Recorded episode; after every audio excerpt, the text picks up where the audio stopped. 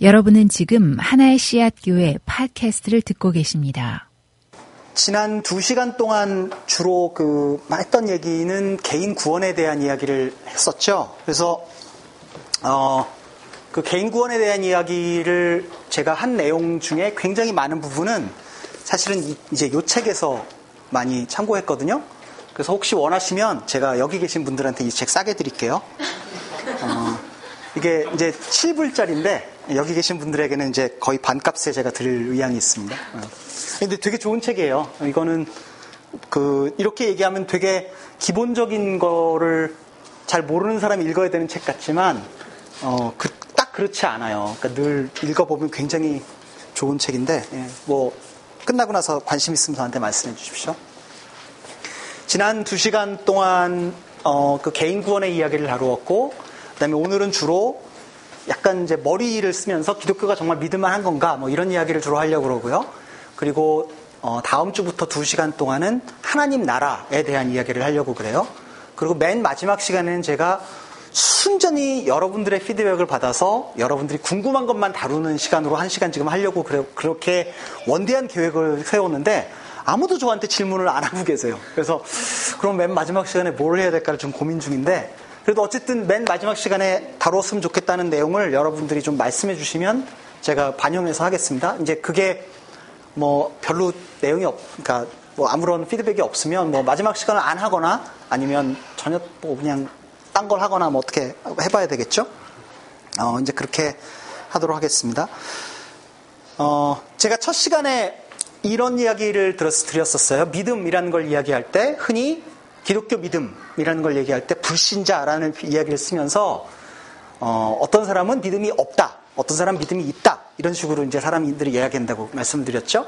근데 이제 제가 그것에 대해서 뭐라고 그 딴지를 걸었냐면 어, 하나님이 없다고 이야기하는 사람들은 믿음이 없다라고 표현을 하는 것보다는 그 사람은 하나님이 없다고 믿는, 믿고 있는 것이다 라고 표현을 하는 게 더 정확한 표현이다. 이제 그렇게 말씀드렸죠. 사실은 모든 사람들이 다 믿음을 가지고 있거든요. 어떤 형태가 됐든지 간에.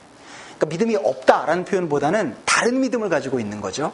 그래서 뭐 예수님이 구세주가 아니다라는 믿음을 갖고 있는 것, 또 뭐 기독교 발고도 구원이 있다라는 믿음을 갖고 있는 것, 이런 믿음이 있는 거죠. 그래서 결국은 어떠한 믿음과 다른 믿음이 그 대치되는 그래서 그런 사람 그런 믿음끼리 대화하고 이제 그런 것도 이제 우리가 살고 있는 상황인 거죠. 그래서 우리는 뭔가를 믿고 있고 다른 사람 믿지 않고 있기 때문에 어 그 믿음이 없는 빈 공간에 믿음을 채워 넣어야 되는 것이 아니고 다른 믿음을 갖고 있는 것과 우리의 믿음들이 이제 부딪혀가지고 그것들이 그, 어, 말하자면 설득 혹은 그 사람들이 새로운 믿음을 갖게 되는 믿음의 내용을 바뀌게, 바꾸게 되는 이제 그런 게 전도라고 할 수 있는 거죠. 어, 제가 맨 요 시간에 오늘 한 그 맨 마지막 시간에 이거를 다시 좀 돌아오려고 그러는데요. 제가 오늘 다루고, 다루고자 하는 내용은 우리가 믿는다고 할 때 그 믿음의, 믿음이 과연 리즈너블 한 것이냐, 어, 이성적으로 설, 납득 가능한 것이냐 하는 이야기를 주로 하려고 그러는데요. 근데 한 가지 제가 거기서 좀 그 캐비앗 주의를 좀 드릴 거는 어 크리스찬들이 흔히 어떤 종류의 현대 크리스찬들이 범하는 잘못 가운데 하나는 우리가 논리적으로 잘 설득해서 어떤 사람들의 믿음을 바꾸어 놓을 수 있다라고 생각하는 것 같아요. 어떤 경우에는 그런 경우가 있어요. 그러니까 그게 전혀 불가능한 건 아닌데 어, 제가 이제 이따 얘기했지만 그 프란시스 콜린스 같은 분, 휴, human genome 프로젝트의 그 대표였던 프란시스 콜린스 같은 분은 그분이 아마 제가 알기로 박사학위가 3개인가 4개인가 이렇게 되는데 뭐 그것도 뭐 예일에서 받고 뭐 어디서 받고 막 그 엄청 좋은 학교에서 박사 3개인가 4개인가 받으신 분인데 어, 그것도 뭐 물리학에다가 그 사람이 의사고 생물학에다가 뭐, 뭐 하여튼 막 전혀 비슷, 예를 들면 수학과 물리학 이런 게 아니고 막 엄청 이렇게 그런 걸 여러 개 받으신 분이에요. 이제 그렇게 그런 분은 어떻게 얘기하냐면 자기가 이제 C.S. 루이스가 쓴 이런 오늘 다루는 내용과 같은 이런 내용들을 읽다가 아 이제 기독교를 믿어야겠다 이렇게 얘기를 했다고 그러는데 그런 분들이 가끔 있어요. 없는 건 아닌데 근데 적어도 제가 경험에 따르면 대부분의 사람들은 믿음을 갖지 못하는 이유라고 이야기했을 때 사실은 제가 지금 열거하는 이 이유 바깥에 다른 이유가 있는 경우가 상당히 많은 것 같아요. 그거를 한 가지 지금 잠깐 머리에 엄두두고 오늘 내용을 하고 제가 이제 다시 그 내용은 몇 마 중에 다루겠습니다. 여러분들이 좀 그 제게 피드백을 주신 것들과 질문들을 바탕으로 오늘은 요, 요 내용들을 아주 짧게 짧게 하려고 그래요. 제가 현재 생각으로는 너무 많은 시간을 설명하는데 드리지 않고 가능하면 여러분들이 질문을 해주시면 제가 아는 한 답변을 좀 하고 이런 방식으로 할 수 있으면 좋겠다 생각을 합니다. 성경은 믿을만한가? 그다음에 신앙과 과학은 어떻게 어, 조화를 이룰 수 있는가? 부활은 역사적인 사건인가? 또 기독교가 배타적인데 이제 얘기한 거죠. 기독교가 배타적이라고 그러는데 그거는 현대 사회에서 어떻게 우리가 설명할 수 있는가? 하나님의 전지전능하심과 인간의 자유의지는 어떻게 조화될 수 있는가? 이런 이야기들을 오늘 아주 짧게 짧게 하려고 그럽니다. 깊이 아마 들어갈 시간들은 없을 것 같고 제가 사실 깊이 다룰 만큼 이제 실력이 되지도 않고요. 어, 그리고 이제 그 끝나고 나서 제가 가능하면 시간을 많이 남기려고 그러니까 끝나고 나서도 궁금한 거 있으면 이제 같이 좀 discussion 해볼 수 있으면 좋겠습니다. 우선 성경은 믿을 만한가라는 얘기를 먼저 좀 해보죠. 어, 그 성경에 보면 이런 얘기가 나와요. 모든 성경은 하나님의 감동으로 된 것으로 교훈과 책망과 바르게 함과 의로 교육에 교육하기 유익하다. 이제 이렇게 얘기했는데 그때 그 원어적 표현을 보면 하나님의 숨결로 성경이 이루어진 것이다. 이렇게 표현을 해요. 그러니까 하나님께서 영감을 주셔서 하나님의 숨결로 성경이 이렇게 쓰여졌다. 이제 이렇게 얘기를 하는 거죠. 신약 성경을 예를 들면요. 신약 성경은 보통 사람들이 이야기하로 보통 AD 50년에서 100년 사이에 쓰여졌다. 보통 그렇게 얘기를 해요. 요한계시록이 보통 거의 이제 AD 90년 가까이 이제 계속 쓰여진 거고 맨 처음에는 이제 초기에 바울 서신 바울 서신들 중에 어떤 것들이 이제 좀 미리 쓰여졌다고 보죠. 복음서는 대개는 조금 뒷부분에 쓰여졌습니다. AD 60년, 70년 요때 이제 이후에 좀 쓰여진 거고요. 그런데 그런 성경 신약 이제 오늘은 이제 여기는 이제 구약 성경은 제가 오늘 다루지 않고 신약 성경을 이제 다루는데 과연 이런 신약 성경이 하나님의 영감으로 된 어, divine 그러니까 신적인 어떤 권위를 가지는 그런 책이라고 우리가 인정할 수 있겠느냐 이제 이런 이야기를 좀 드리는 겁니다. 다빈치 코드 읽어보신 분 있으신지 모르겠는데 다빈치 코드 되게 재밌게 막 파, popular 했잖아요. 다빈치 코드에 보면 이런 게 나와요.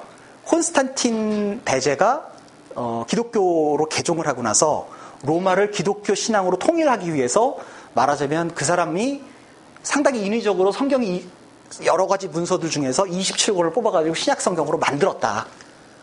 이제 그래서 그런데 사실은 그, 어, 뭐, 막달라 마리아는 예수님의 와이프였는데 그거를 교회가 굉장히 시스테미틱하게 막 숨기려고 그랬고 어딘가 뭐 예수의 후손이 살아 있고 뭐 이런 얘기 이제 나오잖아요.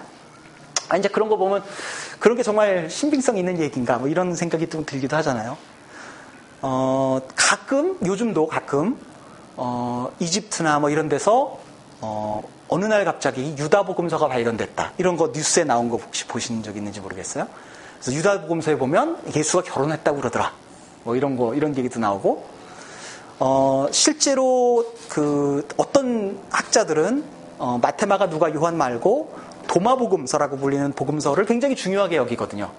도마복음서는 근데 사실은 도올 김용, 김용, 김용옥 그 아시죠? 그분이 이제 도마복음서 해설도 하면 썼던 걸로 제가 기억하는데 어, 그런 건 과연 그러면 뭐냐 뭐 이런 고민들이 있을 수 있잖아요. 예. 저도 뭐 당연히 전문가가 아니니까 근데 제가 이제 이, 그 알고 있는 만큼 제가 이제 좀 여러분들에게 설명을 드리면요. 신약 성경은 그래서 사람들이 생각할 때 그러니까 사람들이 회의해가지고 여러 문서들이 있는데 그 중에 어떤 거를 사람들이 선택한 거 아니냐. 그죠? 근데 그게 무슨 신적 권위를 가질 수 있느냐. 이런, 이런 얘기를 할 수 있는 거죠. 근데 이거 맞아요. AD 397년에 카르타고 공의회라는 곳에서 서방교회에서 신약, 현재의 신약 27권을 정경, canon이라고 그러죠. 정경으로 인정을 했어요. 그건 맞아요. 그리고 그 전에도 이제 교회 회의들 통해서 이제 그런 것들이 그 형성된 건 맞아요. 그런데 우리 이 신약 성경이 형성되는 과정은 이렇게 회의로 그걸 딱 정해졌다라기보다는 이미 지금 이제 이거는 뭐 4세기, 5세기 된 거 아니에요. 이때쯤 되면 이미 상당히 많은 사람들이 이것이 성경이다라고 인정하고 있었던 책들이 있었던 거예요.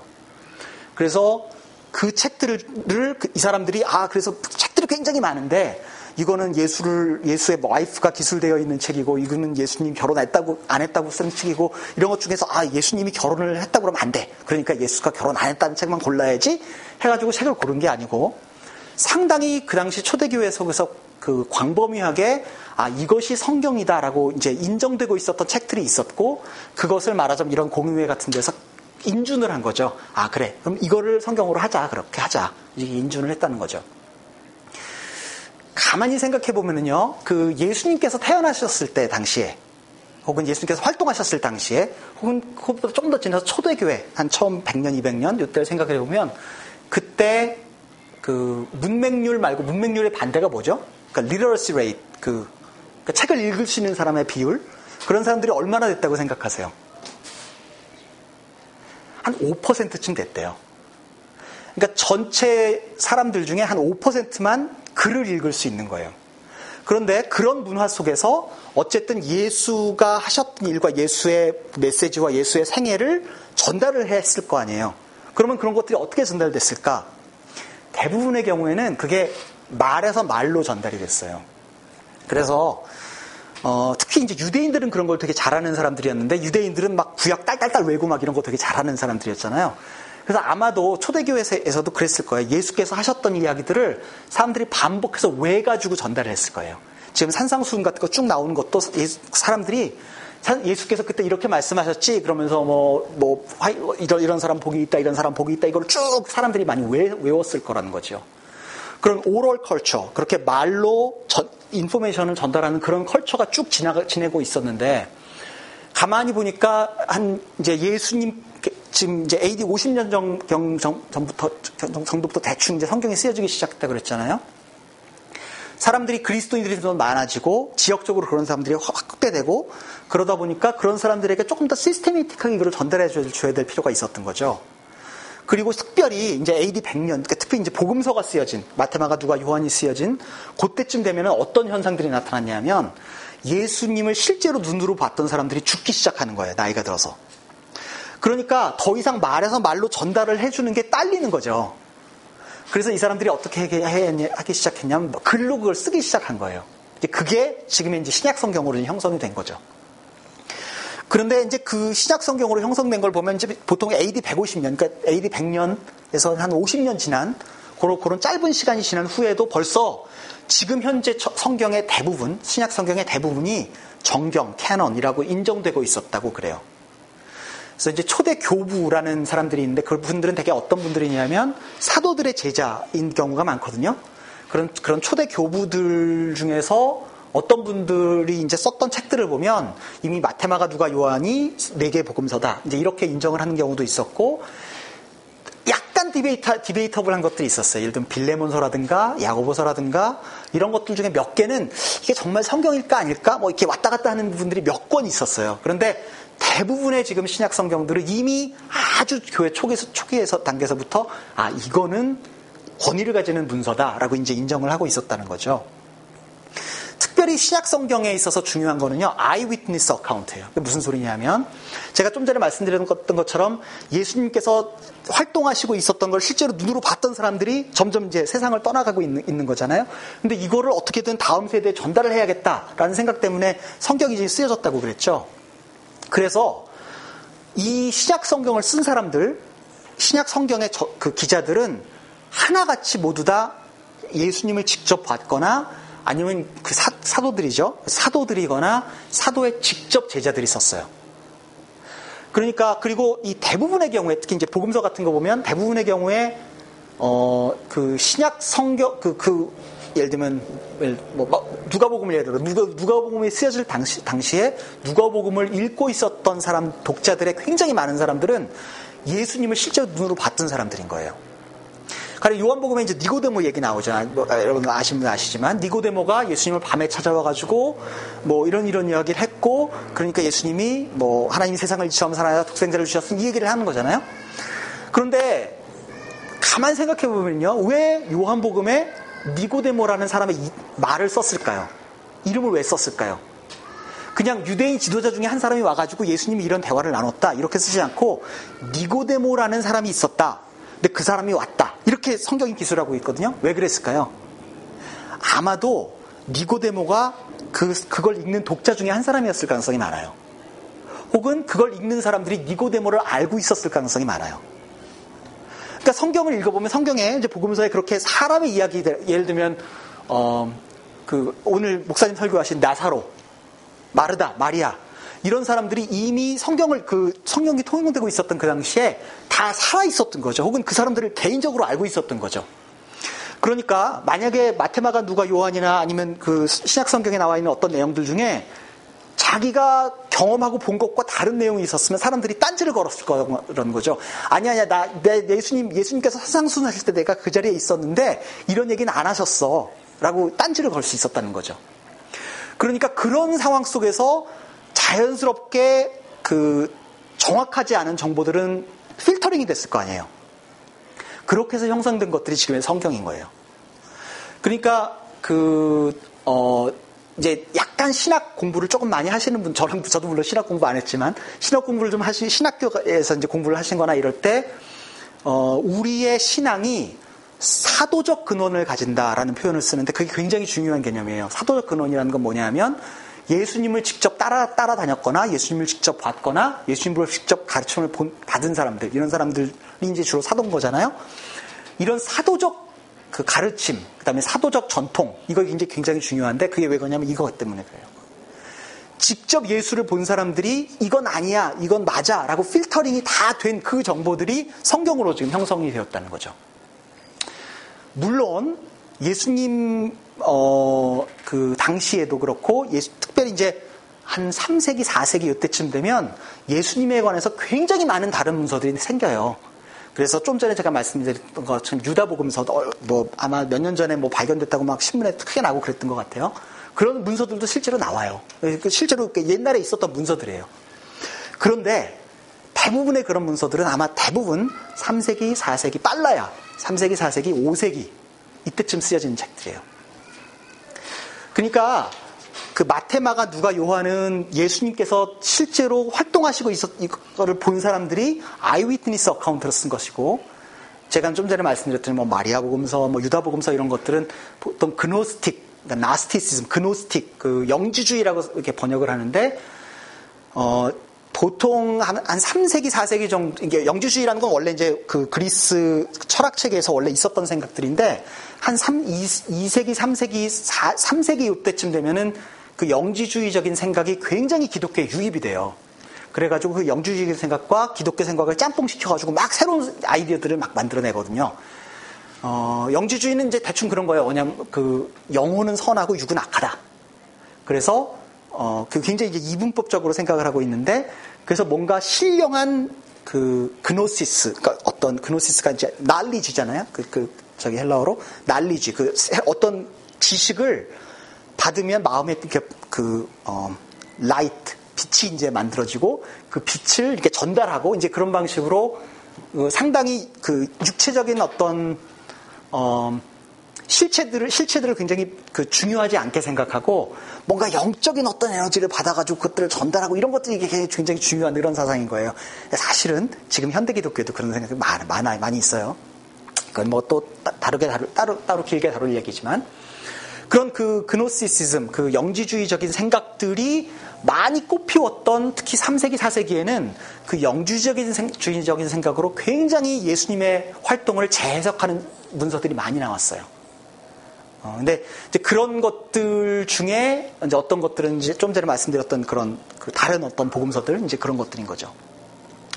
이런 신약 성경들은 되게 그래서 이 요 이런 공유회 같은 데서 결정을 할 때 이런 여러 가지 이제 그 기준들을 가지고 생각을 했어요. 영감성, 목적성, 신뢰성, 보편성, 보존성. 그래가지고 뭐 제가 이건 구체적으로 많은 걸 다루지 않겠지만 예를 들면 기존에 예수님께서 말씀하셨던 어떤 내용들이 있고 그리고 사람들이 많이 여기, 여, 그 성경으로 여겨지고 있던 예를 들면 바울의 어떤 서신이나 이런 것들이 있는데 그런 것들과 새롭게 발견된 어떤 문서들이 대충 어떤 통합성을 가지고 있느냐, 그 통일된 어떤 생각들을 이야기하고 있느냐, 이런 것들이 굉장히 중요하게 이제 사람들이 생각했다는 거죠. 그래서 읽으면서, 아, 이거 좀 생각이 이상한데, 이제 그런 것들은 자연스럽게 이제 필터링이 됐다는 거죠.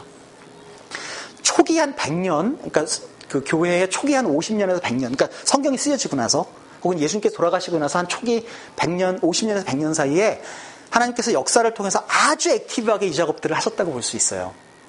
그래서 그 기간 동안에 자연스럽게 이런 성경들이 만, 이렇게 형성이 되고 그래서 그 성경들이 지금 우리가 읽는 이런 성경으로 이제 이렇게 되었다는 거죠. 그래서 제가 이제 써, 써, 말씀드렸지만 이제 Gnostic Gospel, 그러니까 그 영어 영어 읽을 때 이런 건 이제 Gnostic 이렇게 하잖아요. 저도 이제 그렇게 읽었었는데 얼마 전에 그 N.T. Wright이라고 되게 유명한 신학자가 있는데 그분이 꼭 Gnostic 그렇게 읽더라고요. 저도 이제 그렇게 읽기로 했어요. 어, 그 Gnostic Gospel? 이게 이제 아까 좀 전에 설명드린 게 영지주의인데, 그러, 과연 이제 그런 문서들이 정당한가? 어, 여러분 그 예수 세미나라는 거 얘기 들어본 적 있으세요? 지서 세미나? 네, 그런 어떤 거냐면요.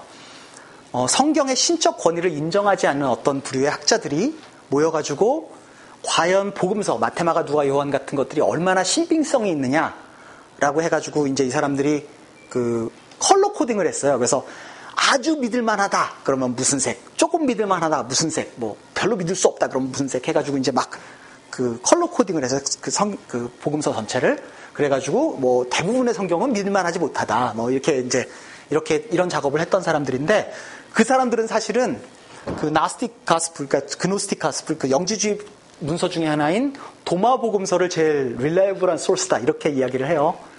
네, 이제 이제 그것에 대해서는 제가 또 시간이 많이 있다면 많은 이야기들을 할 수 있겠지만 기본적으로는 eyewitness account, 그러니까 그 실제로 예수를 눈으로 본 사람들이 썼던 그 문서들이 통합적으로 가지고 있는 어떤 view와 그런 관점과 이런 그 Gnostic Gospel들이 가지고 있는 관점이 굉장히 많이 달라요. 예를 들면 Gnostic Gospel에는 이런 거 나와요. 예수님께서 아이들하고 놀다가 다른 애가 이제 뭐 이상한 짓 했어요. 그래서 너 죽어. 그래서 그 애가 죽어요. 예를 들면 뭐 예수님이 뭐 그 비둘기를 돌로 만들든가 돌을 비둘기로 만드는가 뭐 제가 기억이 잘 안 나요. 뭐 그런 그런 것도 나와요. 그러니까 이거는 어 이제 제가 특히 이제 다음 두 시간에는 하나님 나라에 대해서 많이 말씀을 드릴 텐데 특별히 복음이 이야기하고 있는 그 하나님 나라 이 뷰와 너무 잘 안 맞는 거예요. 그러니까 어 이제 그 그게 좀 하기 좀 어려운 거죠. 어떤 사람들은 이렇게 얘기해요. 그 특히 이제 다빈치 코드 같은 거 좋아하는 사람들은 그래서 초대교회가 상당히 어떤 아젠다를 가지고 어떤 기본 어떤 생각을 가지고 이런 예수를 많이 만들지 않았겠느냐. 그러니까 실제 역사적인 어떤 다른 예수가 있고 자기들의 어떤 political 아젠다. 나는 정치적으로 이제 로마 제국을 통합해야 되니까 이런 걸 가지고 많이 이렇게 드라이브 해가지고 새로 만들지 않았겠느냐 이렇게 얘기를 한단 말이죠.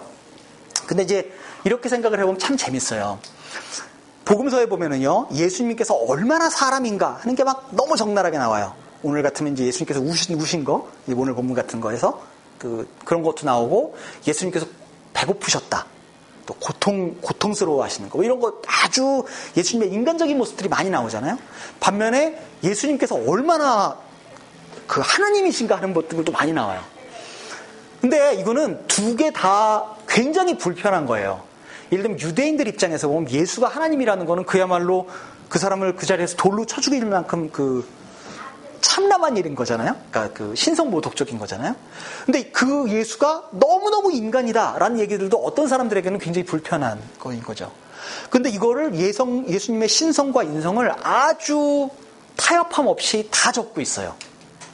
만약에 이거를 굉장히 어떤 political한 아젠다를 가지고 이 사람들이 마사지를 했다면 훨씬 더 좀 잘 마사지를 할 수 있지 않았겠느냐는 거죠. 복음서 같은 데 보면 여성을 굉장히 우대하거든요. 근데 이제 여기 계신 여성분들에게 굉장히 죄송하지만 그 당시 로마 시대에는 여성은 인격이 없었어요. 그러니까 사람으로 인정되지 않았어요. 그러니까 남, 남성들의 소유물이었지. 근데 복음서에 보면은 굉장히 여성들이 우대된단 말이에요. 예수님의 부활의 첫 증인들이 여성, 여성들이었거든요. 그러니까 그거는 그 만약에 그걸 마사지해서 꾸몄다면 이렇게 하지는 않았을 거라는 거죠. 근데 그거를 아주 레디컬한 아이디어들이 아주 타협함 없이 복음, 복음서 안에 그냥 들어있어요. 그러니까 그거는 이거를 굉장히 그 꾸몄다라고 보기에 굉장히 어려운 거죠. 어떤 이제 사람들은 아까 제가 좀 전에 설명드렸던 그 지저쌤이나 예수 쌤이나 하는 사람들은 어떻게 얘기하냐면 초대교회의 마테마가 누가 요한 같은 문서나 이런 것들은 상당히 믿을 수 없다. 왜냐하면 그 사람들은 예수의 추종자들이었고 그렇기 때문에 예수를 아름답게 각색, 각색 했을 것이다. 이렇게 얘기를 해요. 맥센스한 것 같죠? 그런 것 같죠? 그런데 이제 그거는 제가 이제 부활 얘기하면서 조금 더 딴지를 걸 수 있겠는데 이제 이렇게 생각할 수 있어요. 그래서 기독교인들에 의해서 쓰여진 예수의 문서는 기본적으로 신뢰할 수 없다고 얘기를 하는데 그러면 중국 사람들에 의해서 쓰여진 중국 역사는 믿을 수 없나요? 한국 사람들에 의해서 쓰여진 한국 역사는 믿을 수 없나요? 만약에 한국 사람들에 의해 쓰여진 그 한국 역사에 대한 기록을 우리가 다 무시하면 우리는 한국 역사에 대해서 알 수 있는 게 별로 없어요. 그렇죠? 그러니까 중국 사람들에 의해서 쓰여진 중국 역사 기록을 다 무시하면 중국 역사를 우리가 거의 알 수 있는 게 없어요.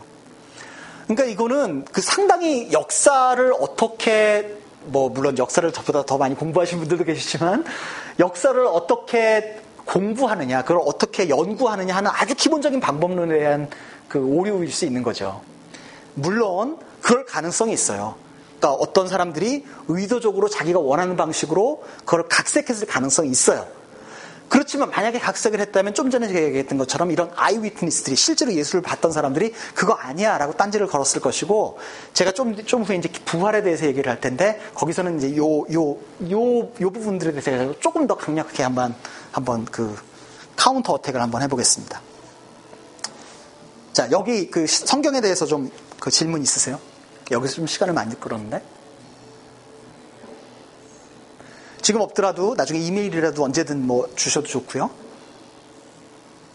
저. 예.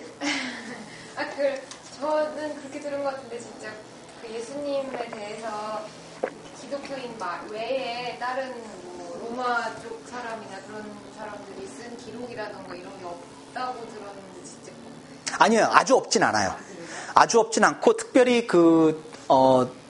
지금 이런 얘기 많이 요세푸스라는 이름 혹시 들어본 적 있는지 모르겠는데 그런 분이 있었거든요. 이분은 이제 유대인이었는데 말하자면 어 친일을 한 것처럼 그러니까 친로마 이렇게 해가지고 그 거기에 이제 어 로마의 어용 신학자였어, 아니, 어용 사학자였어요. 역사 기록 자, 그러니까 그 로마를 이렇게 찬양하는 이런 그 역, 역사를 기록하는 사람이었는데 이 사람이 쓴 굉장히 많은 내용들이 있어요. 근데 그게 그 중에 굉장히 많은 것들은 어 그 복음서의 어떤 기록들과 매치가 많이 되는 거죠. 예, 그래서 아 이게 완전히 그, 그, 그 만들어진 이야기는 아니구나라는 걸 이야기할 수 있고 그 다음에 이제 그 당시 기록 중에서 예수라는 miracle miracle worker가 있다. 기적을 행하는 예수라는 사람이 있다. 이런 그 문서들도 있다고 그래요. 예, 이제 물론 그게 지금 이제 우리가 뭐 AD 0년 뭐 이때쯤 일을 얘기하는 거잖아요. 그러니까 굉장히 오래된 얘기이기 때문에 사실은 그 그리고 말씀드렸던 것처럼 literacy rate이 5%였다는 거잖아요. 그러니까 그런 말하자면 민초들을 대상으로 예수께서 활동을 하셨기 때문에 그 기록들을 이렇게 체계적으로 정리하고 했다는 것을 기대하기가 상당히 어렵긴 해요. 그러니까 그런 의미에서 보면 마태 마가 누가 요한 같은 이런 복음서가 남아있던 게 상당히 기적적이기까지 하죠. 예, 그렇지만 그 예, 복음서의 모든 내용을 다 다른 데서 다 reference를 찾을 수 있지는 않지만 상당히 많은 부분들은 이제 그 예수가 존재했고 십자가에 못 박혀 죽었고 그 다음에 예수가 부활했다고 주장하는 어떤 사람들이 있고 이런 기록들은 있어요. 예, 또 질문. 네. 그 eyewitness account라는 말이 되게 예. 좀 와닿는 부분인데 예. 그 eyewitness account라는 거는 기록을 eyewitness 해가지고 기록했다라는 건데 그렇죠. 그 왜 서두에도 말씀하신 것 같은데 성경이 뭐 하나님의 감동을 쓰였다고도 말씀하셨는데 제가 신약 성경을 뭐 처음부터 끝까지 다 읽어본 건 아니지만 예수님의 어떤 감정 변화 같은 것도 나오잖아요.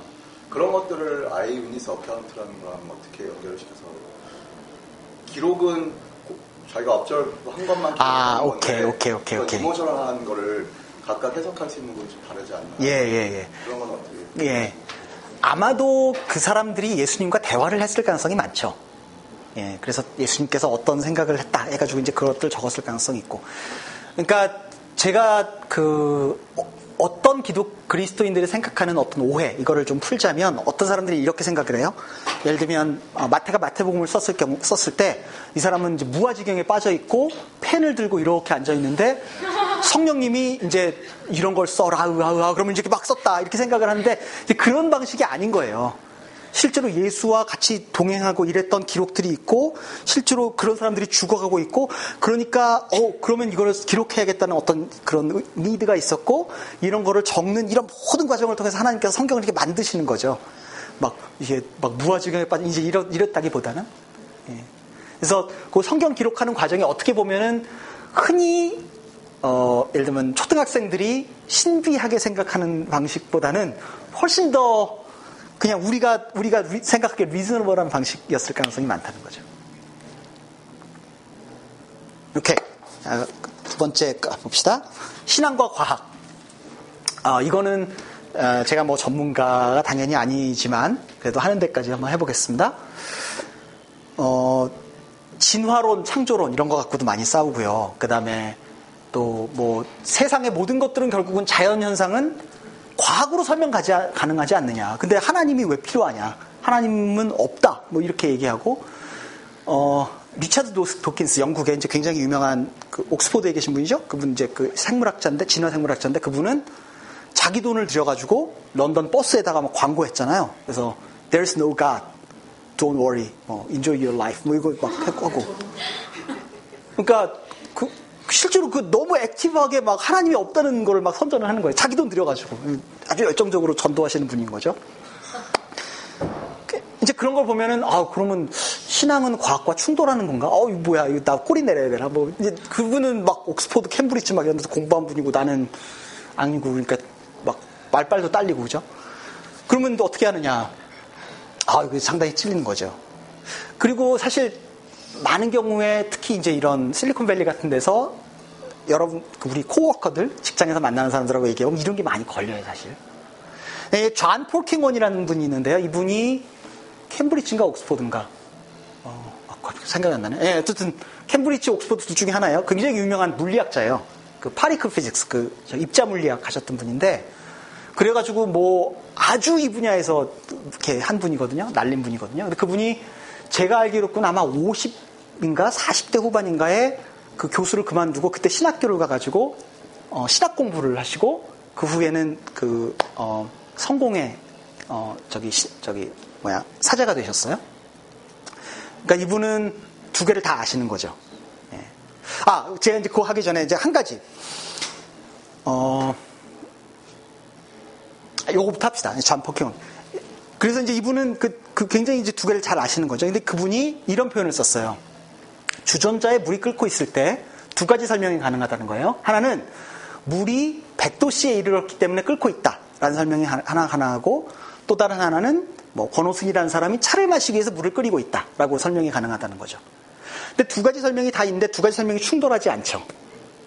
만약에 그럴 가능성은 별로 없지만 과학적인 증거가 바뀌어가지고 물이 100도가 아니고 90도에서 끓는다고 증명이 된다고 합시다. 그렇다 하더라도 누가 차를 마시고 차를 마시고 싶어서 물을 끓이고 있다라는 설명은 과학적 사실이 바뀌어도 바뀌지 않죠. 반대로 내가 나는 권호승이가 차를 마시고 싶어서 물을 끓인 줄 알았더니 알고 보니까 목사님이 차를 마시고 싶어서 물을 끓이고 있었다라는 그 설명이 바뀐다 하더라도 백도 씨냐 뭐 이거 요 요 요 과학적 설명은 바뀌지 않죠. 이 두 가지가 서로 independent한 거예요. 서로 그 별개의 설명인 거죠. 존 폴킹혼이 이 비유를 하면서 그렇게 얘기를 해요. 과학과 신앙이 그렇다는 거예요. 자연 현상에 대해서 이것이 어떻게 이루어지느냐. 예를 들면 내가 이거를 이렇게 해서 딱 떨어뜨렸을 때 왜 떨어지느냐. 이건 만유 인력의 법칙인 거예요. 만유 인력의 법칙은 이게, 이게 100도씨에 끓는다라는 설명인 거예요. 근데 이게 왜 떨어졌느냐? 내가 여기서 마음에 안 들어가지고 뭐 갑자기 화가 나서 이걸 던졌다. 이런 설명이 가능한 거예요. 그 과학이, 과학이 어드레스하는, 과학이 다루고자 하는 영역은 자연 현상이 어떻게 일어나고 있느냐. 주로 하우에 대한 영역이죠. 그런데 신앙이 다루고 있는 영역은 목적, why 이런 영역이 후 이런 영역인 거죠. 여기서 그 헷갈리지 말아야 하는 건요. 아 이제 우리 교회에 다니시는 어떤 분인데 어떤 분이 언젠가 저는 개인적으로 재료공학, material science를 공부했거든요. 저기 윤중이랑 대학 동기인데 쟤도 쟤도 material science 안 하고 있고 저도 안 하고 있고 material science를 공부했는데 어 그래서 material science로 박사도 받았으니까 사실은 재료 재료에 대해서 되게 많이 알 것 같잖아요. 근데 저는 이제 반도체를 공부했기 때문에 다른 재료에 대해서 사실 잘 몰라요. 그래서 제 저한테 예를 들면 누가 뭐 플라스틱에 대해서 막 물어보면 어, 잘 모르는데 이제 이러는 거죠. 근데 지난번에 우리 교회 다니는 어떤 분이 저한테 어떤 그릇을 보여주면서 이거 마이크로웨이브 오븐에 넣어도 되냐고 물어보더라고요. 이 재료가 거기 괜찮은 거냐. 이제 재료, 제가 재료공학 박사니까 이제 그런 걸 물어보셨는데 참 감사하긴 했는데 제가 이제 잘 모르는 영역인 거죠. 저는, 그러니까 그, 예를 들면, 어, 철학을 공부한 사람 입장에서 보면 제가 플라스틱 그릇을 microwave oven에 넣어도 되느냐 안 되느냐를 굉장히 잘 알 것 같잖아요. 근데 막상 전 잘 모르잖아요. 저보다는 오히려, 오히려 좀 백주부가 더 잘 아는 거죠, 그런 거는.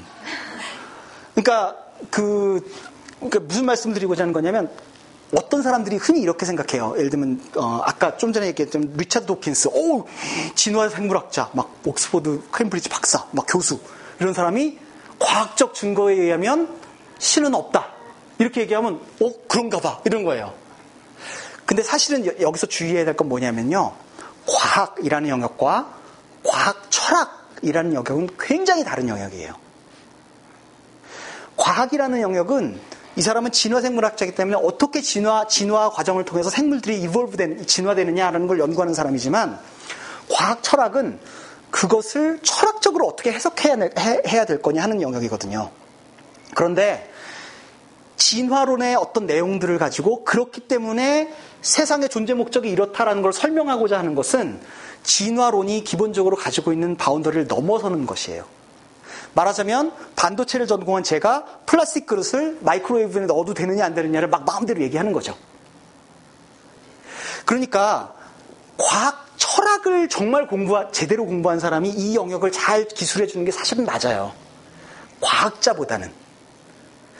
어, 물론 이제 과학 철학을 잘 하려면 과학을 어느 정도 알아야겠죠. 그래서 제가 제가 존 폴킹혼 같은 사람을 말, 예를 든 게 이분은 그걸 공부하신 분인 거잖아요. 말하자면. 이분은 이제 그렇게 이렇게 설명을, 그러니까 과학 철학적인 생각을 잘 하다 보면 이제 이거를 분리를 할 수 있게 되는 거죠. 그래서 그, 그런데 이제 그, 그걸 헷갈리면 어떻게 되냐면, scientism 혹은 naturalism, 과학주의나 자연주의로 빠질 수 있어요. 자, 예를 들면 이런 거예요.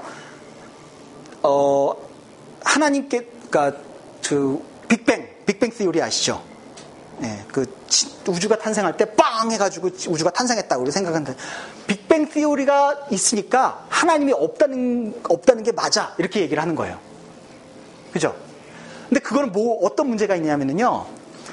빅뱅 티오리라는 것을 기술을 하면서 그렇기 때문에 우주의 어, 궁극적인 존재 목적과 의도가 그것으로 설명된다고 이야기를 하는 거예요. 하나님이 왜 빅뱅 티오리 같은 걸 가지고 우주를 만드실 수 없냐는 거죠. 하나님께서 빅뱅을 빵 해가지고 우주를 만드실, 만드셨다. 이렇게 얘기해도 전혀 문제가 없는 거예요. 근데 빅뱅이 있으니까 하나님이 없다라고 이야기하는 거는 과학이 기술하고 있는 영역을 무리하게 확장해서 과학이 기술해야 하지 않는 영역까지 그 영역을 넓히려고 잘못 시도를 한 거죠. 그런 게 과학주의예요. 그러니까 과학으로 모든 것이 설명이 가능하다라고 이야기하는 거죠. 자연주의도 비슷하고요. 근데 재밌는 건요, 기독교인들도 그 비슷한 우를 범해요. 예를 들면, 창세기 같은 거 보면서, 창세기 보면서 하나님께서 태초에 천지를 창조하셨다. 이런 걸 보면서 모든 어, 짐승들을 종류대로 만드셨다. 예, 하나님께서 종류대로 만드셨네? 그러니까 진화론 틀렸네. 이렇게 얘기한단 말이에요. 그게 아니에요.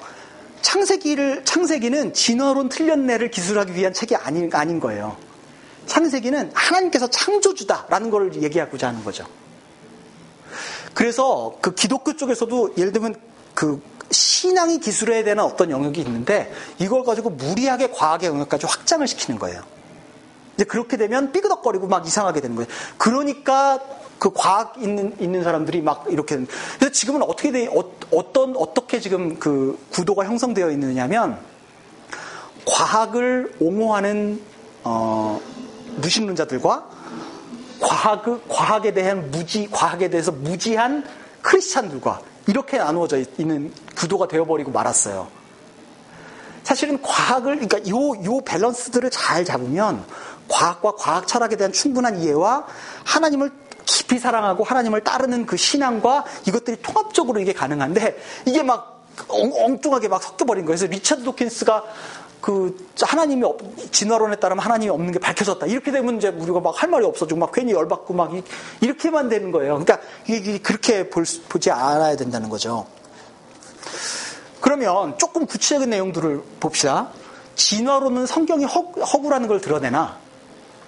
네, 그 리차드 도킨스 사람, 같은 사람이 그렇게 얘기하는 거잖아요. 근데 제가 이제 몇 사람을 썼어요? 존 스토트, 어, 존 스토트죠 영국 분이니까 존 스토트. 알리스터 맥그라스, 프란시스 콜린스 같은 분들은 이렇게 생각하지 않아요.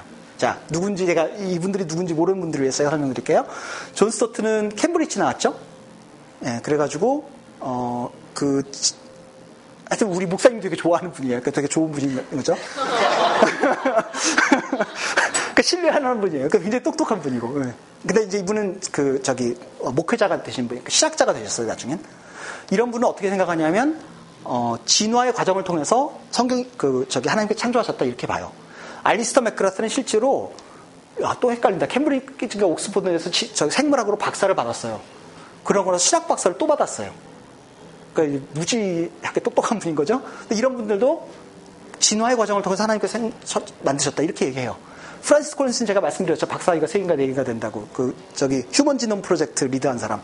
이 사람은, 이 사람 강연하는 거 들어보면은요, 그 하나님께서 창조하신 거 이런 거 얘기하면서 꼭 끝에 기타 치고 막 찬양 기도도 하고 막 이래. 그러니까 이 사람 되게 그 아주 그 굉장히 열정적인 크리스찬인데, 이런 분들은 진화론이 성경의 허구임을 드러, 드러낸다고 생각하지 않아요.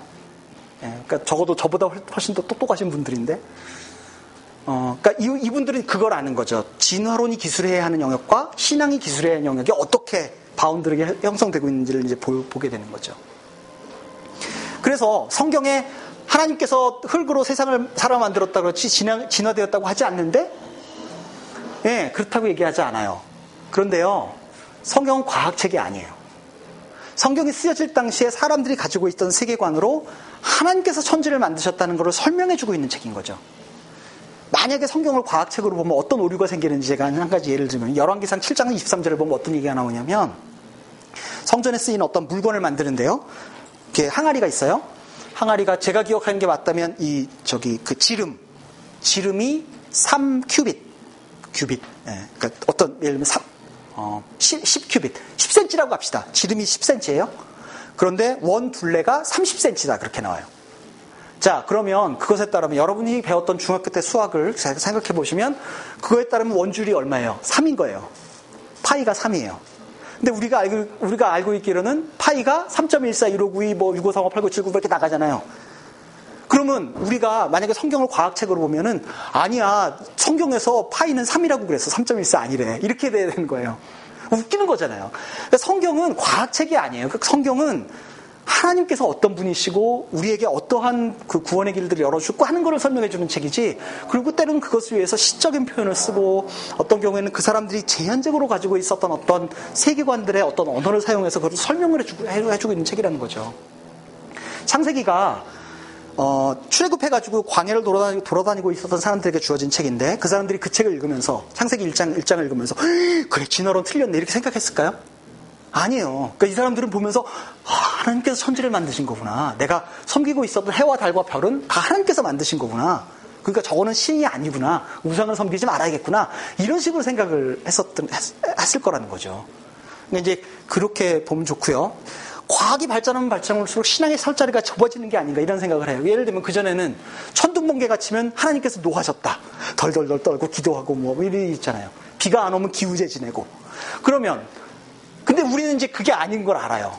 천둥번개 왜 치냐 하면은 구름 속에서 뭐 포지티브와 네가티브 차지가 해가지고 이제 쫙 해가지고 이제 디스차지가 되는 거잖아요. 하나님께서 노하신 게 아니라는 거죠. 그래서 어떤 경우에 이제 그, 런 농담 하잖아요. 사람이 이제 그 이렇게 되게 말에, 말을 안 듣는 개차반으로 살고 있는 사람이 있어요. 근데 그 사람이 지나가다가 천, 별, 저기 뭐야 번개가 슉 내려왔어요. 그래서 이 사람이 살았어요. 또 개차 막 지나가다가 슉 살았어요. 그래서 또 살았어요. 이 사람이 아 하나님 감사합니다. 이런 환경 속에서도 저 번개 안 맞고 벼락 안 맞고 살게 해주셔서 그러니까 하나님이 아 그 자식 되게 안 맞네. 그랬다고 그랬다. 그러니까 이 우리가 하나님에 대해서 이제 그렇게 생각을 안 하잖아요. 더 이상. 그러니까 번개 이렇게 해가지고 확 던져가면서 하는 하나님이라 생각 안 하는 게 과학을 통해서 그걸 설명이 가능하기 때문에 그런 거잖아요. 그러니까 그런 트렌드를 따지면 우리가 신앙이라고 생각하는 영역이 점점 줄어들고 과학이라고 생각하는 영역이 점점 늘어날 것이라고 생각을 해요. 근데 좀 전에 말씀드렸던 것처럼 과학과 신앙이 구, 그 기술하고 있는 영역 자체가 다른 거예요. 흔히 그 기독교인들도 근데 잘못된 것을 범해요. 우리가 이성적으로 생각할 수 없는 설명이 불가능한 거는 다 하나님의 영역으로 돌려버려요. 그를 그 God of the Gaps라고 부르는데 이런 거예요. 어, 예를 들면 그 전에 우리가 어, 천지 창조, 그러니까 그 빅뱅이 어떻게 생겼는지 몰랐단 말이에요. 그러면 그걸 잘 모르니까 그 왜 어떻게 된지는 모르겠지만 하나님께서 뿅 하고 만드셨을 거야 라고 그냥 거기에 하나님을 꽉 채워놓은 거예요. 근데 그 과학의 발전함에 따라서 빅뱅도 있고 거기서 뭐 뭐 다크 메러도 있고 막 이런 거 막 물리학에서 막 나오잖아요. 그러면 그런 걸 보면은 어 그거 다 하나님께서 하신 건줄 알았더니 과학이네 이렇게 되잖아요. 그러니까 God of the Gaps는 우리가 이론적으로 논리적으로 설명할 수 없는 거를 그냥 무조건 하나님의 영역으로 다 돌려버리 버리는 거를 이제 이야기를 하는데 그런 식으로 하나님을 기술하면 이렇게 돼요. 근데 God of the Gaps 이런 이런 이런 아이디어는 어, 말하자면 건강한 생각이 아닌 거예요. 그러니까 우리가 설명할 수 없다 그래서 그걸 다 신적인 영역으로 그냥 쉽게 돌려버릴 게 아니고 정상적인 지각을 가진 사람이라면 과학자들이 그거를 뭐 많이 explore 하도록 encourage도 하고 내가 과학자라면 그걸 연구도 하고 뭐 그럴, 그럴 필요가 있는 거죠. 그렇지만 그것을 그것이 왜 그렇게 일어나고 있느냐 뭐 이제 그 그것은 또 신앙의 영역 기술하는 영역이라는 거죠. 예, 또 질문 있어요?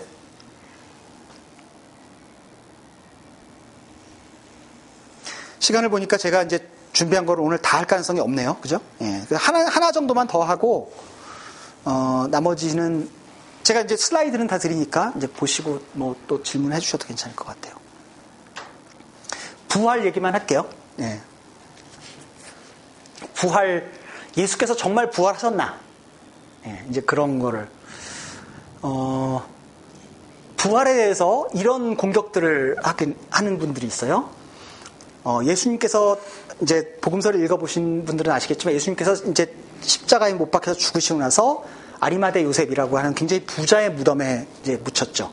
그래가지고 근데 그 예수의 무덤에 처음으로 찾아간 사람이 어, 안식 후 첫날 말하자면 지금 이제 일요일인 거죠. Sunday 주일날 아침에 여자들이 찾아가가지고 가봤, 가봤더니 뭐 무덤이 비어 있었다. 이제 이걸 발견을 했다. 이제 이렇게 나오잖아요. 그래서 어떤 사람들은 그렇게 얘기해요. 그 당시 여자들은 다른 무덤에 잘못 찾아갔다. 어, 잘못 찾아갔기 때문에 어, 괜히 엉뚱한 무덤 가가지고 어, 무덤 비었네 예수님 부활했네 이렇게 얘기한 거다. 이제 이렇게 얘기를 하는 거죠 이렇게 얘기하는 분들도 있고요. 또 어떤 분들은 이렇게 얘기해요. 예수는 십자가에서 실제로 죽지 않았고 기절한 것이었는데 무덤 속에서 이렇게 시원한 바람도 쐬고 그러면서 이제 정신이 들어가지고 깨어나서 이제 무덤에서 탈출한 거다. 이렇게 얘기하시는 분들이 있어요. 또 어떤 분들은 예수의 제자들이 막 예수의 그 무브먼트, 운동을 막 열심히 하고 있다가 예수가 돌아가시니까 허탈해 있다가 예수의 시체를 몰래 훔쳐가지고 새로운 운동을 말하자면 만든 것이다. 새로운 종교를 만든 거다. 이렇게 얘기하시는 분들도 있고, 그 당시에 어떤 사람들이 집단 환각에 빠져가지고 예수가 실제로 부활하지 않았는데 부활했다고 이제 착각하고 환각에 빠진 거다. 이런 공격들을 하는 경우 있어요. 다른 공격들도 뭐 들어본 거 있, 있으면 뭐 다들 막 크리스찬하고만 지내셔서 공격들을 못 들어오죠. 네. 제가 이제 티피컬, 역사적으로 보면 이런 공격들이 실제로 있었고 이게 그냥 농담 삼아서가 아니고 실제로 이거 가지고 심각하게 이제 그 연구를 하고 이런 분들도 계세요. 예. 특히 이제 뭐 이런 거, 이런 거, 그 알버트 슈바이처 아시죠? 예. 그분은 그 유명한 신학자였다는 거 아시죠? 이제 그분은 이제 이런 거 이렇게 믿으셨죠? 그랬나? 예. 그랬던 것 같아요. 제 알버트 슈바이처 맞나? 예. 하여튼 유명한 분들도 꽤 이렇게 믿는 분들이 있었어요. 자, 이제 제가 몇 가지 이제 까대기를 해보겠습니다. 잘못된 무덤이었나? 어, 성경의 기록에 따르면 아리마대 요셉이라고 하는 굉장히 부자였어요. 부자의 묘였어요. 그 당시에는 이제 무덤이 어떻게 되어 있었냐면 굴을 파고 그 안에 많은 어떤 경우에는 그 이렇게 한 사람, 두 사람 이렇게 넣기도 하지만 많은 경우에는 큰 무덤을 파고 그 안에 여러 가족들을 이렇게 시리즈로 많이 넣, 기도 했다고 그래요. 그래서 그렇게 해가지고 넣고 큰 돌로 거기를 딱 가로막는 방식으로 무덤이 되어 있었는데 아리마대 요셉이라는 사람은 부자였고 이제 말하자면 무덤이 좋았겠죠. 매우 잘 드러난 무덤이었을 거라는 거죠. 그러니까 예를 들면 뭐 공동묘지처럼 이렇게 쭉 있고 뭐 A열에 13번 가야 돼, 가야 돼, 이제 거기 가면 이제 뭐꽃 놓고 했는데, 아유, 거기 왜 우리 아버지 무덤에서 그러세요? 뭐 이런, 이런 게 아닌 거예요. 굉장히 잘 드러난 무덤이었고, 굉장히 잘 알고 있는 무덤인 거예요. 그리고, 그래서 만약에 여자들이 다른 무덤에 갔다면, 사람들이, 어, 그거 아니고, 이, 그 아리마대 요셉 무덤, 그거 이거야. 그러니까 얘기할 수 있었던 거죠. 예. 그리고 이제, 보통은 남자들은 자존심이 세서 길 안 물어보지만 여자들은 길 잘 물어보잖아요. 그러니까 이제. 잘못된 무덤일 가능성이 굉장히 그래서 없다. 그래서 예수는 기절하셨다. 이런 거에 대해서. 로마 병사는요, 성경의 기록에 따르면 로마 병사는 예수의 죽음을 확인하고 재확인하고 또 재확인했어요. 그래서 어떻게 나오냐면 예수께서 십자가에 돌아가시니까 옆구리를 창으로 쭉 찔르니까 물과 피가 쏟아졌다. 그런 표현이 나오죠. 그러니까 정말 예수가 죽었는지를 확인한 거예요. 그리고 예수가 내려가지고는 보통 이제 다리를 확 꺾거든요.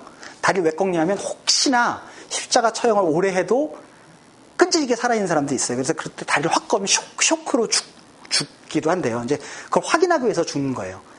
대부분의 로마에 만약에 사형수를 로마 병사가 사형을 집행했는데 그, 그 사형수가 살아났다. 그러면 로마 법 에 따르면 그 로마 병사를 대신 죽였어요. 그러니까 로마 병사 입장에서는 예수가 확실히 죽어야 되는 굉장히 중요한 이유가 있는 거예요.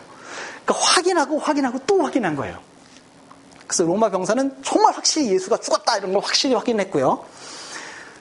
예수님은 3일 동안 혹독한 고난을 받으시고 밤새 맞으시고 그 십자가를 자기 힘으로 질 수 없을 만큼 힘들게 그렇게 고, 그 육체적으로 탈진한 상태에서 어, 팔레스타인 그 땡볕에서 제가 지난주에 설명드렸던 것처럼 아주 참혹하게 돌아 처형당하신 거거든요.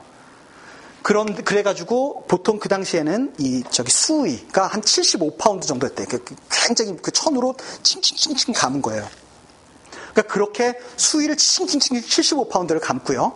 그래가지고 이제 이렇게 해가지고 했을 거 아니에요. 여러분 그, 그 한국에서도 혹시 그 염화 하는 거 본 적 있으면 그 이게 푸렁푸렁 안 하게 이렇게 꽉 해가지고 막 이렇게 하잖아요. 그래서 막 칭칭 감거든요. 그렇게 하고 75파운드를 가지고 그렇게 하고 그 다음에 그 돌 문 뒤에 있는 무덤에 넣고 큰 돌을 밖에서 이렇게 딱 한 거예요. 근데 3일 동안 혹독하게 고난을 받고 기진맥진해가지고 혹시 기절을 했다고 하더라도 기진맥진하고 탈진하고 75파운드에 의해서 꽉 이렇게 묶여있는 예수가 어떻게든 모르겠지만 정신을 차려서 힘을 차려가지고 75파운드 이걸 다 풀고 자기 힘으로 풀고 게다가 큰 돌문이 있는데 그걸 안에서 굴려서 해가지고 나오신다는 거죠. 그게 그게 굉장히 리즈물한 설명이 되는 거죠. 네, 굉장히 그렇게 어려운 거예요. 오히려 예, 그, 그렇게 그렇게 설명하는 게 너무 너무 오히려 믿기 어려운 설명이 아니냐는 거죠. 그러니까 예수가 기절하셨다라는 것은 굉장히 설득력이 부족한 설명인 거죠. 시체를 훔쳐갔다 이런 얘기가 있어요. 그래서 실제로 성경에 보면은요, 그 로마 병사들한테 돈을 주면서 야 제자들이 시체 훔쳐갔다고 얘기해? 라고 이제 그 매수하는 장면도 나오잖아요. 네, 그래서 사실은 로마 입장에서는 예수의 시체가 어, 훔쳐, 그러니까 도난당한 것이다. 라고 그렇게 꾸미는 게 굉장히 중요했었어요. 그래서 그렇게 열심히 노력을 했죠. 제자들의 정치적, 제자들의 기대는요, 예수께서 정치적인 메시아가 돼서 이스라엘을 로마로부터 해방시키는 것이 이제 기본적인 아이디어였어요. 그런데 예수, 그것에 의해서 만들어진 종교는요, 기독교예요. 평화적인 종교. 오히려 유대인들보다 이방인들을 향해서 선교하는 종교. 이런 종교가 만들어진 거예요. 제자들이 만약에 예수의 시체를 훔쳐가지고 자기들이 원하는 방식으로 종교를 만들었다면 그 사람들이 기존에 가지고 있었던 아젠다에 의해서 종교가 만들어져야 되는 거 아니에요? 그죠? 그런데 실제로 부활 이후에 만들어진 말, 말하자면 껍질을 까보니까 부활 이후에 형성된 기독교는 제자들이 그 전에 믿고 있었던 기본적인 아이디어와 굉장히 다른 내용이 만들어진 거예요. 그러면 제자들이 어떻게 해서 그렇게 만들었냐, 만들었냐는 거죠. 그리고 제가 이제 아까 말씀드렸지만 부활의 첫 증인들은 다 여자들이었거든요. 그 당시에는 그 여성들은 그 인격적으로 대, 대접을 안 했기 때문에 여자들은 법정에서 증인으로 세울 수도 없었어요. 만약에 이거를 예수님의 시체가 후, 그 예수님께서 부활한 것이다라고 꾸며가지고 복음서를 썼다면 첫 번째 증인이 여자들이었다라고 꾸몄겠느냐는 거죠. 그랬을 가능성이 없는 거예요. 좀 더, 좀 더 믿을만하게 꾸미지 않, 않았겠느냐는 거죠. 그러니까 이게 꾸민 얘기가 아니라는 게 이제 분명한 거죠. 정말 더 중요한 건요. 이렇게 예수를 따랐던 초대교회의 제자들은 다 순교당했어요. 십자가에 거꾸로 매달려서 순교당한 사람도 있고, 뭐 사자밥이 되고, 막 이게 뭐 여러 가지 아주, 아주 처참하게 순교당했어요. 자기가 시체를 훔쳐가지고 종교를 꾸미는 건 좋아요. 근데 종교를 꾸미면 꾸민 거 가지고 그 거짓된 스토리를 위해서 자기가 죽겠냐는 거죠. 자기가 죽는 것까지는 그렇다고 해요. 근데 그걸 위해서 자기 아내와 남편과 아이들이 그것을 위해서 죽게 놔두겠냐는 거죠.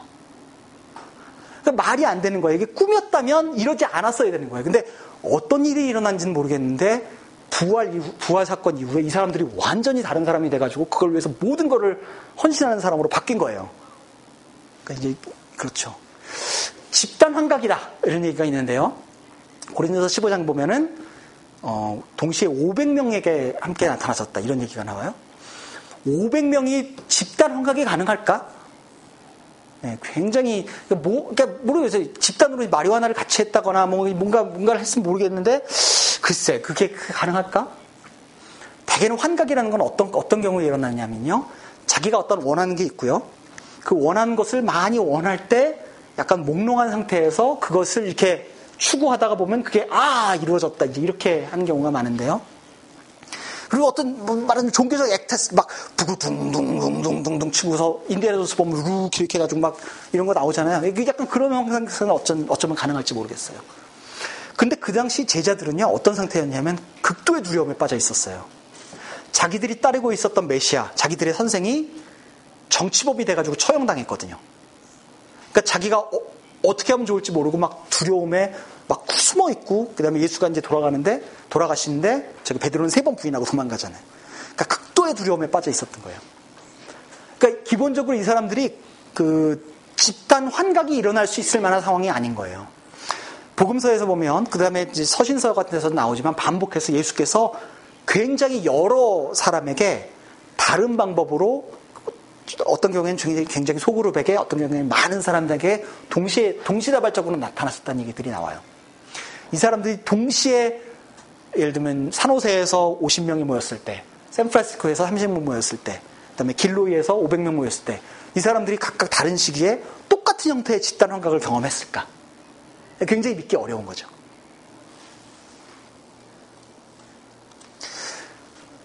기독교는 되게 어떻게 기독교를 제외한 사실은 세상의 거의 모든 종교가 다 그런데요. 되게 역사적으로 이볼브가 돼요. 그래서 처음에는 이런 걸 이야기하고 있다가 보니까 진리가 사실은 이런 거니까 점점 점점 점 이볼브 그러니까 그 저기 진화해 가지고 이제 기독 형성되거든요. 근데 기독교는 굉장히 독특한 게 역사상에서 빵 하고 터졌 터지면서 확 생겼어요. 그리고 그 사람들이 주장하고 있을 게 Christ is risen. 그걸 주장하면서 역사적으로 확 그냥 이렇게 불이 확 타오르지는데 타기 시작한 거예요. 그러니까 예수의 부활이 어떤 내용인지는 심지어는 모른다 하더라도 예수의 부활이 있었, 다고 주장하는 그 사람들의 그, 부, 그, 그, 그 클레임 이후에는 완전히 기존에 expect 하지 않았던 어떤 새로운 운동이 확 하고 일어난 거예요. 로마 전역에.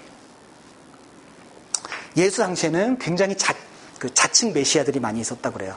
이제 보통 사람들이 이야기할 때 심지어는 예수님께서 사셨던 그 당시에도 스스로를 메시아라고 얘기하고 다니는 사람이 최소한 6명 이상 있었대요. 그리고 이제 그 전후로 해서 굉장히 많은 메시아 candidate이 있었던 거죠. 근데 그 사람들은 다 로마에 의해서 발각돼서 죽었어요.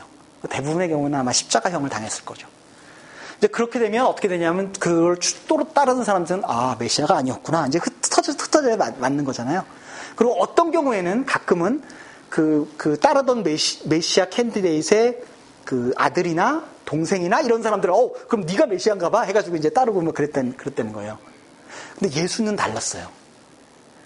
추도, 추종자들이 예수가 돌아가시고 나서 흩어졌는데 어떻게 되는지는 모르겠지만 이 사람들이 다시 모였어요. 그리고 흔히 하는 것처럼 예수의 동, 동생이 야고보라는 거 아시죠? 그 야고보는 초대의 예루살렘 교회의 지도자였어요. 근데 이 사람은 한, 한 번도 자기가 메시아라고 클레임하지 않았어요. 오히려 자기랑 같이 지낸 그 형은 예수님을 그분이 메시아야. 이렇게 얘기를 하는 거예요. 네, 그 여러분들과 같이 산, 그, 그, 어릴 때 싸웠던 그 형. 네, 그, 그 메시아라고 얘기를 하는 거예요. 왜 그런지는 모르겠지만 어떤 한순간에 이 사람들이 동시에 Jesus is risen. 예수께서 살아나셨다 라고 얘기를 하면서 빵 하고 새로운 운동이 막 생긴 거예요. 그리고 그 사람들 결국은 그 예수를 위해서 다 목숨까지 바쳤어요. 그리고 결국은 그것 때문에 인류 역사가 바뀐 거죠. 그리고 그 예수는 지금도 사람들을 바꾸고 있는 거죠. 여러분과 저처럼. 그래서 예수의 부활을 이렇게 생각을 해보면 이런 evidence를 보면 이제 그 제가 굉장히 좋아하는 그 탐 라이트 같은 같은 신학자는 어떻게 얘기하면 그런 여러 가지 역사적인 증거들과 이런 evidence들 이런 증거들을 쭉 모아서 생각을 해볼 때 예수께서 실질적으로 육체적으로 부활하셨다는 것만큼 어, 리즈너블한 어, 그 설명이 없다. 이제 이렇게 얘기를 해요. 물론 이제 그걸 다르게 얘기하는 분도 있지만 이제 제가 그 호플리 지금 이렇게 설명드린 게 좀 여러분이 생각하시는데 좀 도움이 되면 좋겠습니다. 예. 질문 있으세요?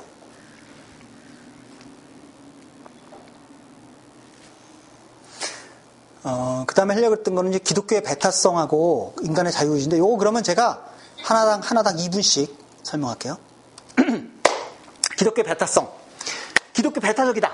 어, 그렇게 기독교 배타적 맞아요. 왜냐하면 예수 위에는 구원이 없다 그러니까.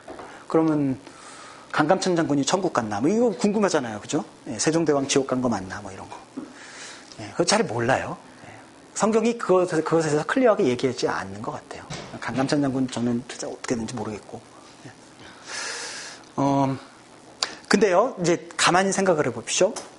이게, 이거는 이제 약간 좀 논리적으로 조금, 조금만 생각을 해보셔야 되는데, 모든 truth claim은, 모든 진리에 대한 어떤 선언은 다 배타적이에요. 자, 1 더하기 1은 2다. 진리죠. 그러면 1 더하기 1이 2다라는 진리를 이야기하는 순간 1 더하기 1은 3이 아니라는 걸 이야기하는 거죠.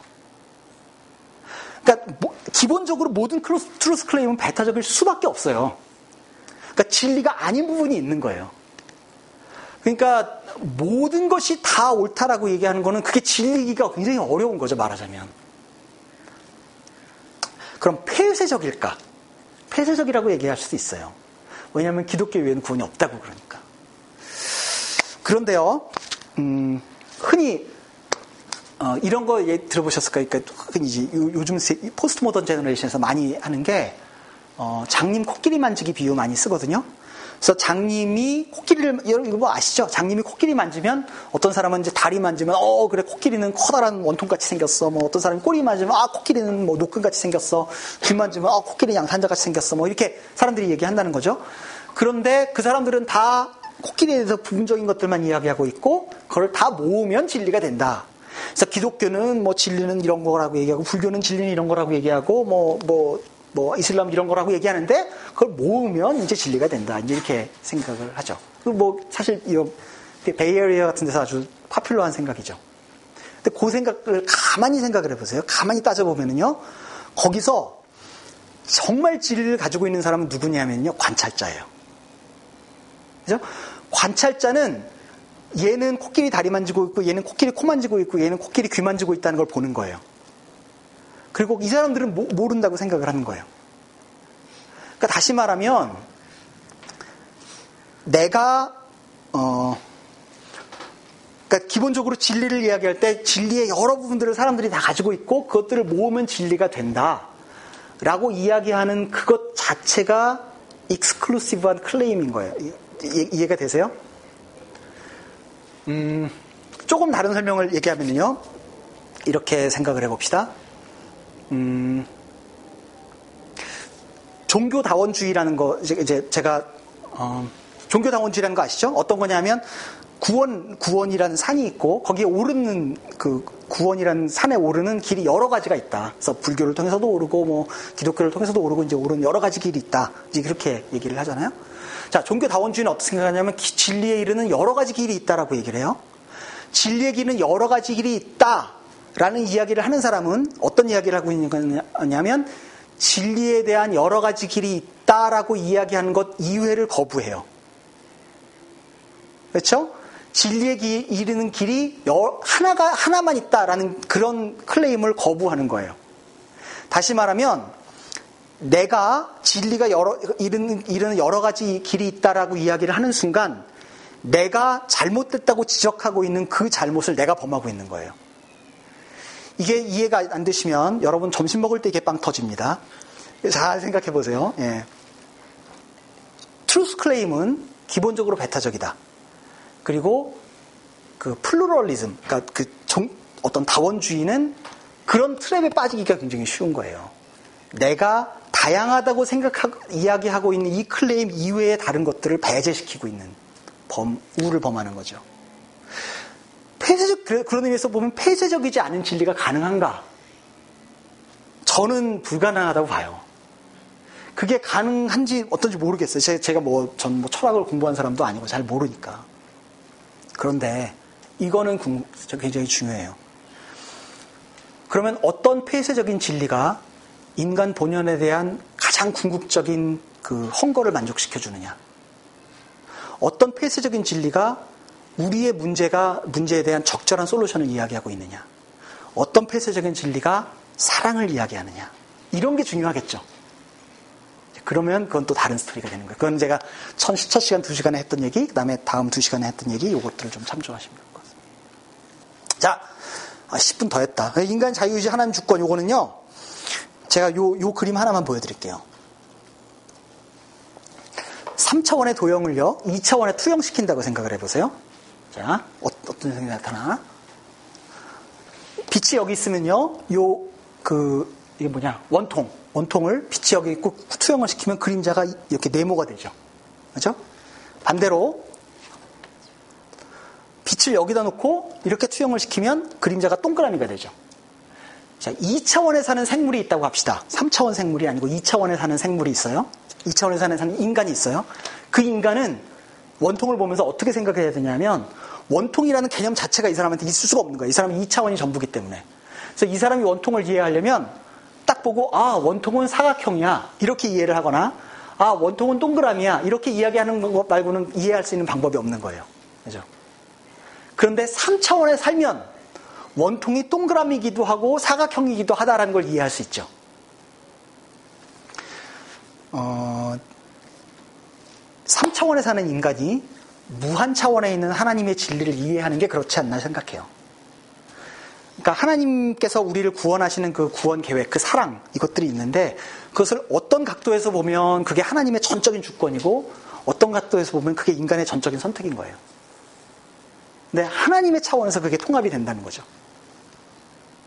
C.S. 루이스가 이거 사실 이런 비슷한 얘기를 한 거예요. 그러니까 그 혹시 궁금하시면 제가 책을 좀 추천해 드릴 수도 있는데, 예. 요거는 이제 그렇게 아주 그냥 아주 심플하게 설명을 좀 드릴 수 있을 것 같아요. 마지막으로 기독교 변증. 오늘 했던 이런 내용들을 보통 변증이라고 불러요. 아폴로제릭스. 어, 그러니까 기독교가 얼마나 논리적인가 이제 이런 걸 설명을 하는 거죠.